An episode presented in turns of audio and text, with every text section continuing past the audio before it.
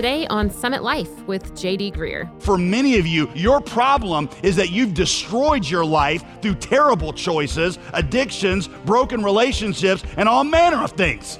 And Paul says, Good news.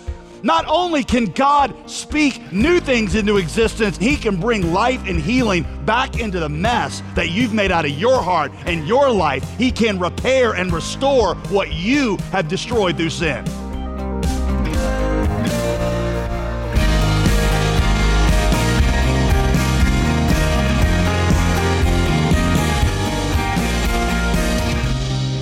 Welcome to Summit Life.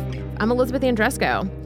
You know, if you feel dry spiritually or just plain bored in your faith, then you don't need to learn some new facts about Jesus. You need to have the eyes of your heart enlightened to the truth you already know. Today, Pastor JD Greear shows us how God opens our eyes to who Jesus is and the four things we understand when we pray for spiritual sight. He continues in Ephesians chapter 1. You ever had the dilemma of having to buy a gift for a really, really, really rich person?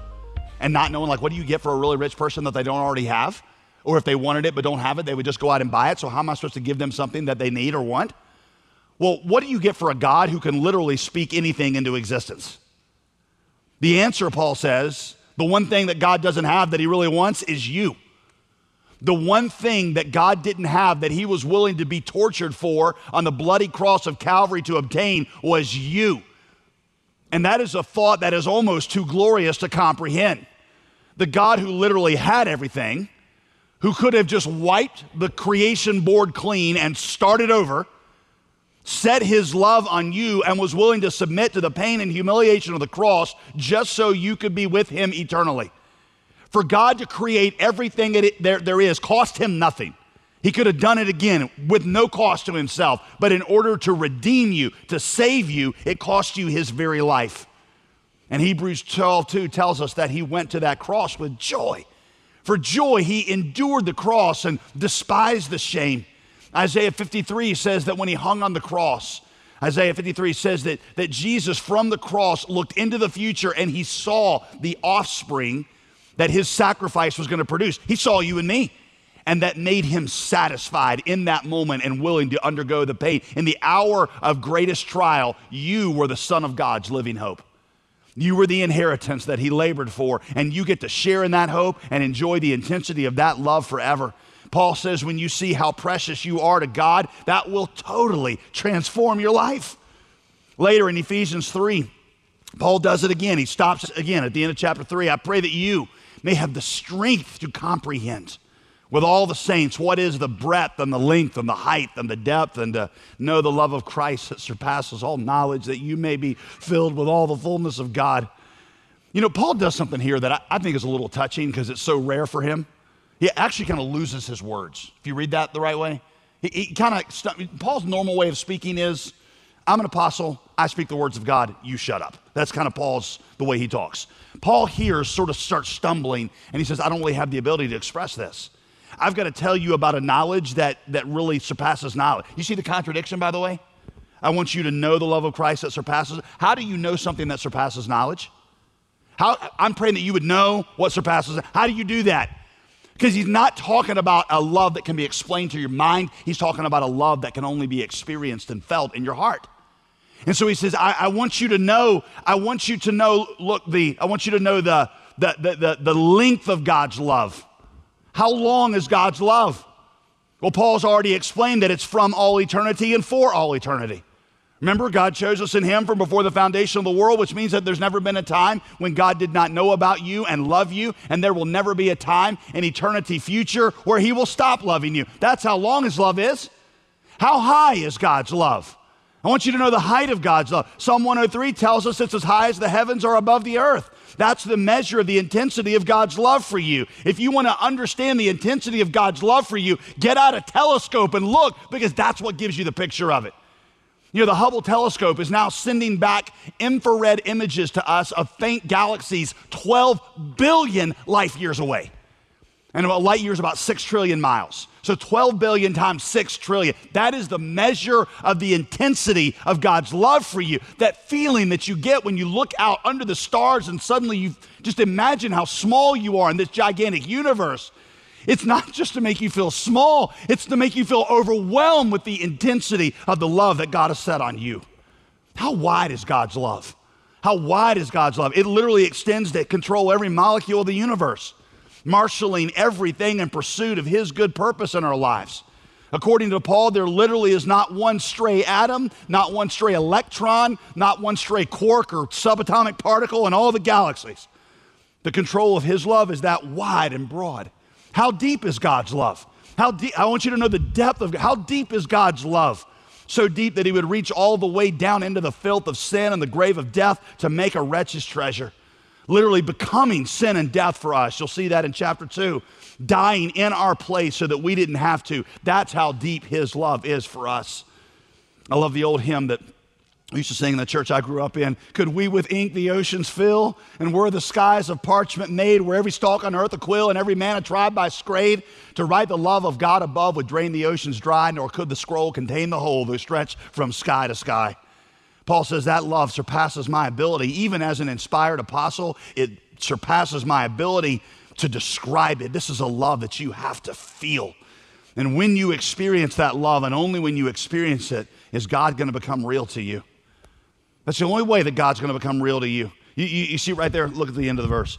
Because when this happens, then you'll be filled with all the fullness of God, literally the presence of God. How does God become real to you?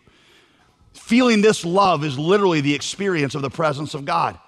My favorite illustration of this, and I've given it to you before, is um, it's like me walking along with my um, seven year old son and you know we're walking along and i'm holding his hand and then all of a sudden i look down at him and i'm just get filled with this kind of fatherly pride and so i pick him up. He's getting a lot heavier now. I can't do this much. Um, and i kind of pick him up and i throw him in the air and because he's getting heavy it's about two inches now. It's like you know and i catch him and i spin him around and i say i say who's my boy? And he says i am.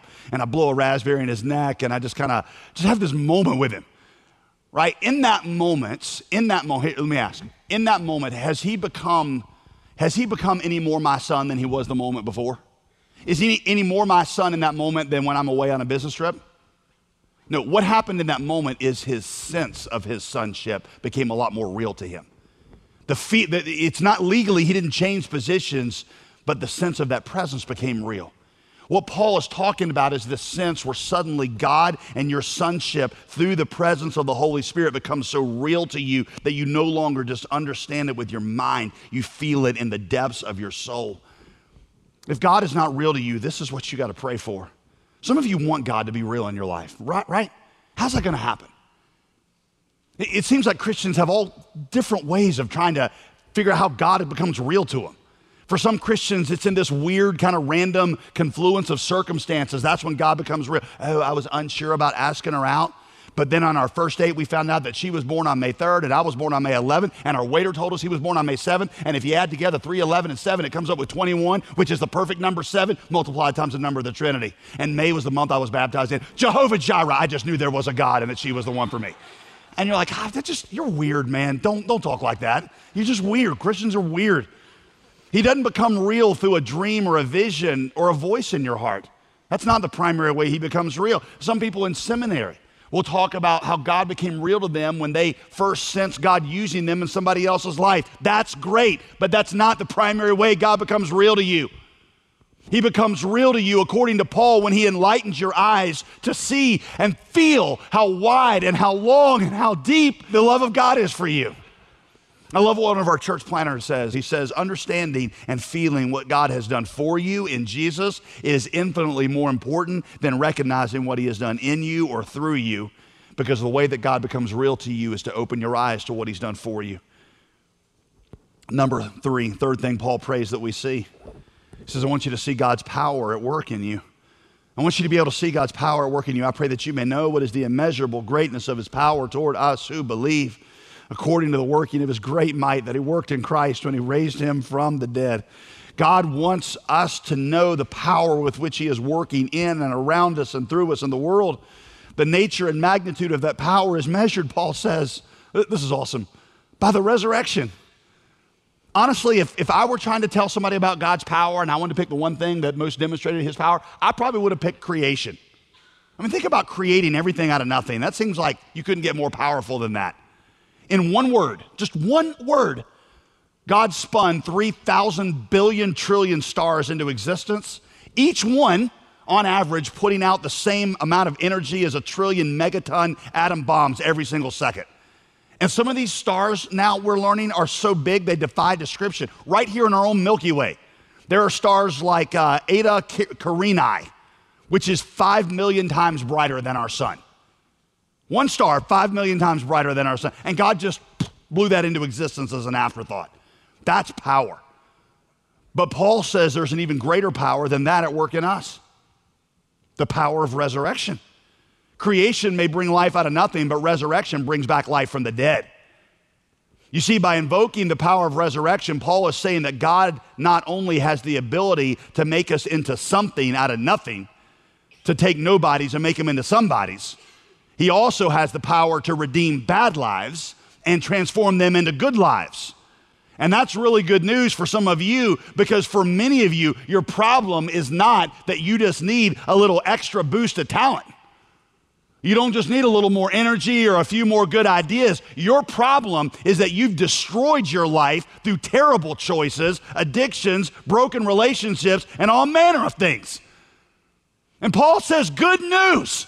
Not only can God speak new things into existence, if He brought life out of death through Jesus, then He can bring life and healing back into the mess that you've made out of your heart and your life. He can repair and restore what you have destroyed through sin.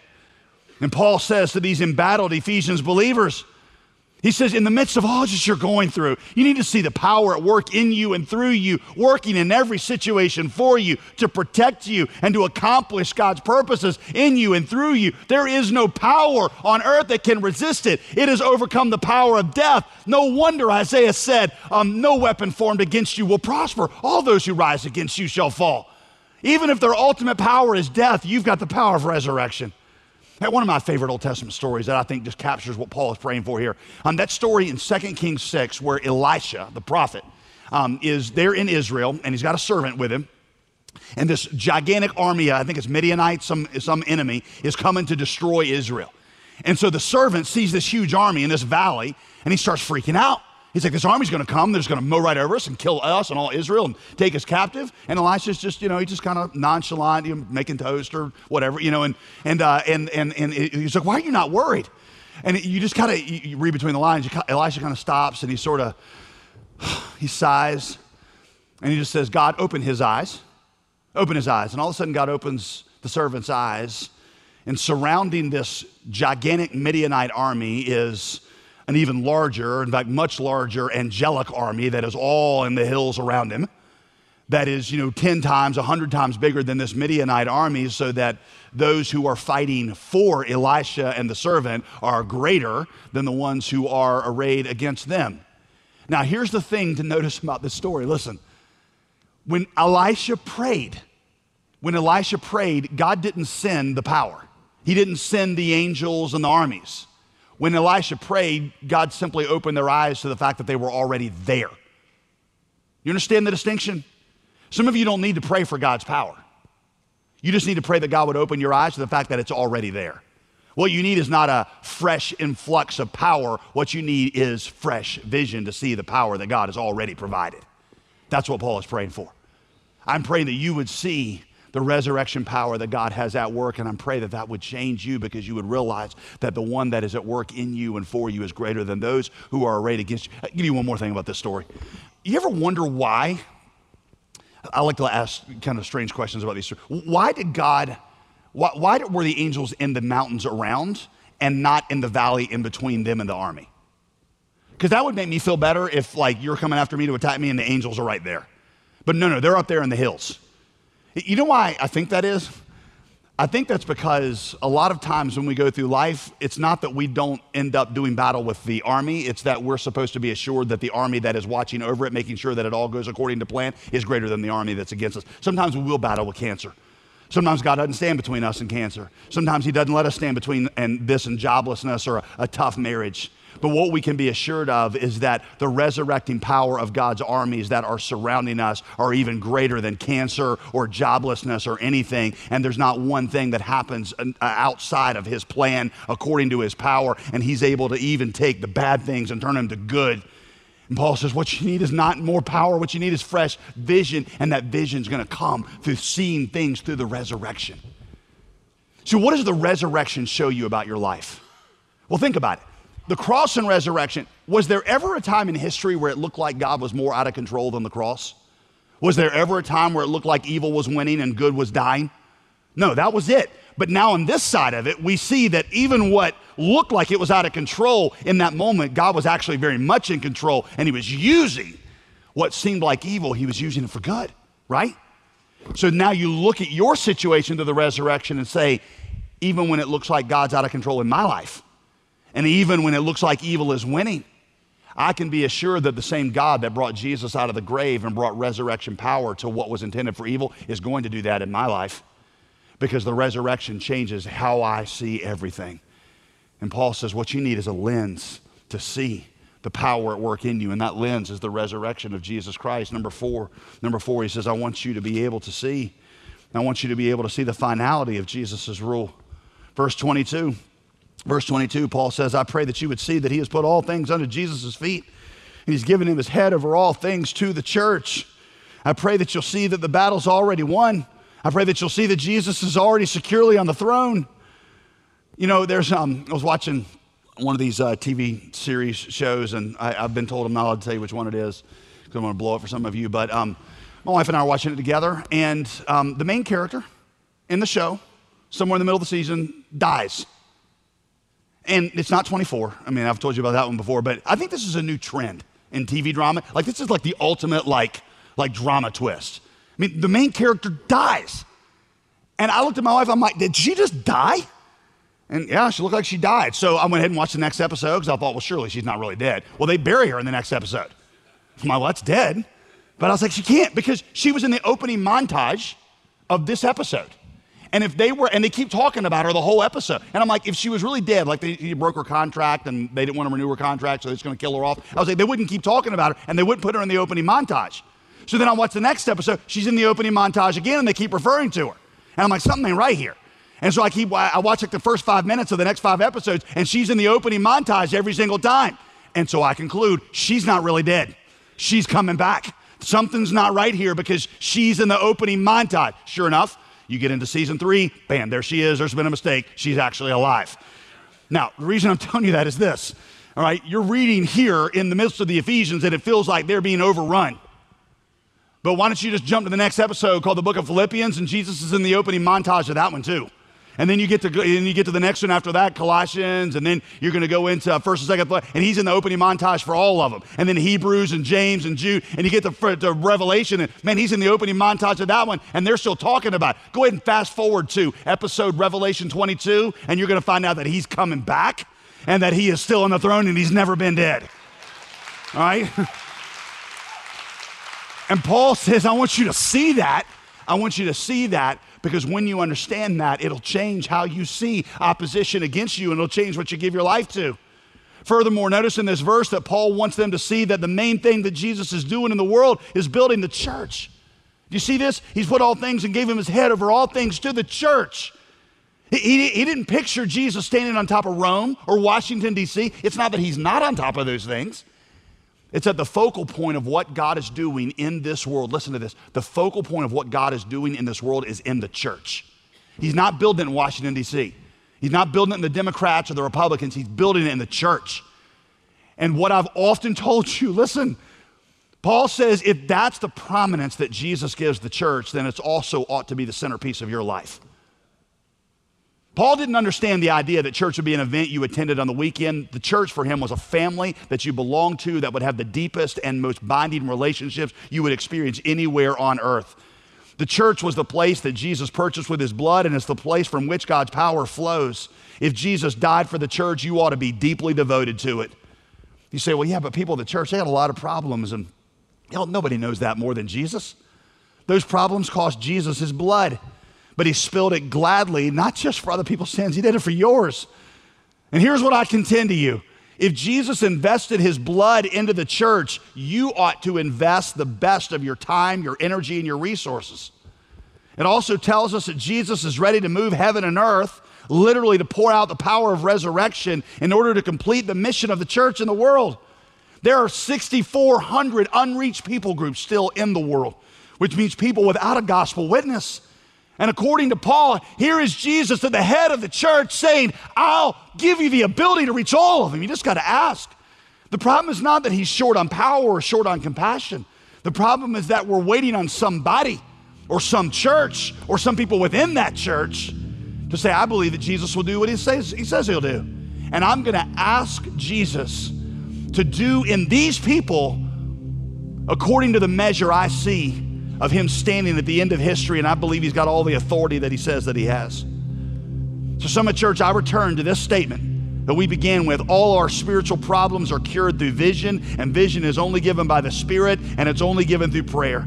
That's what Paul prays for us. It's what we should be praying for others. It is the model prayer he gave to us. It's what you should be praying for your family, and it's what you ought to be praying for that one or two that God has put in your life to reach for Christ.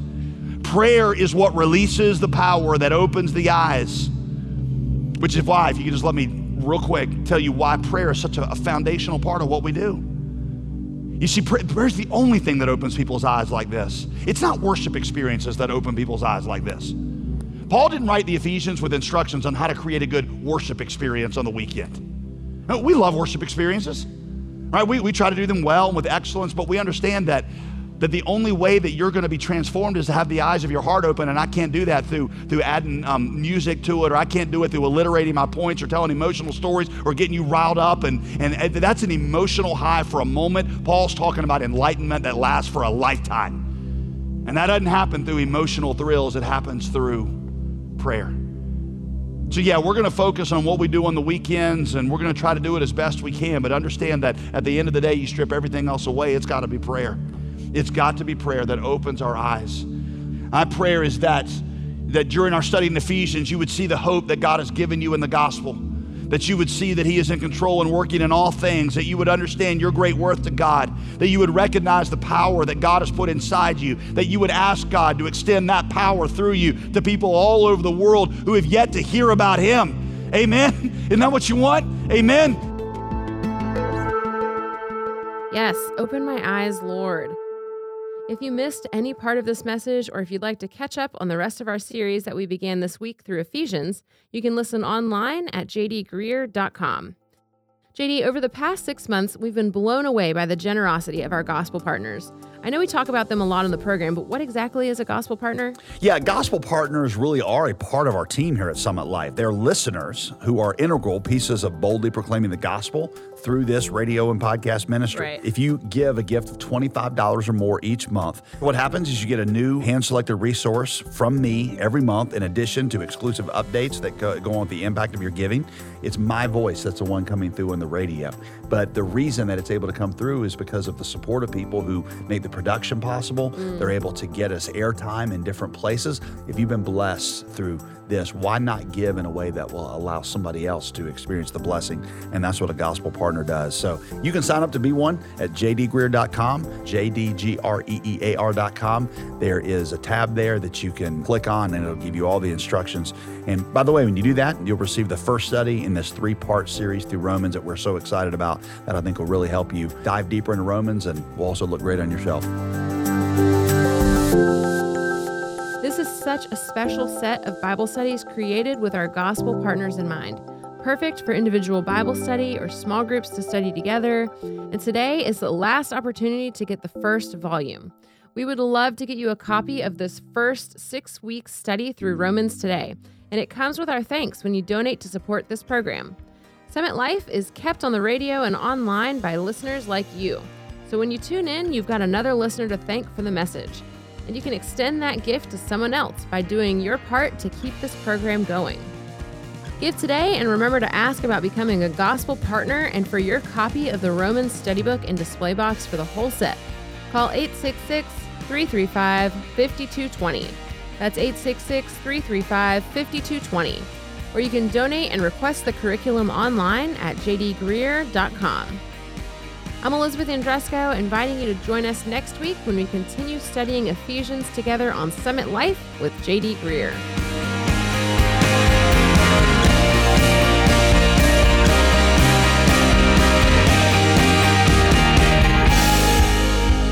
Today's program was produced and sponsored by JD Greear Ministries.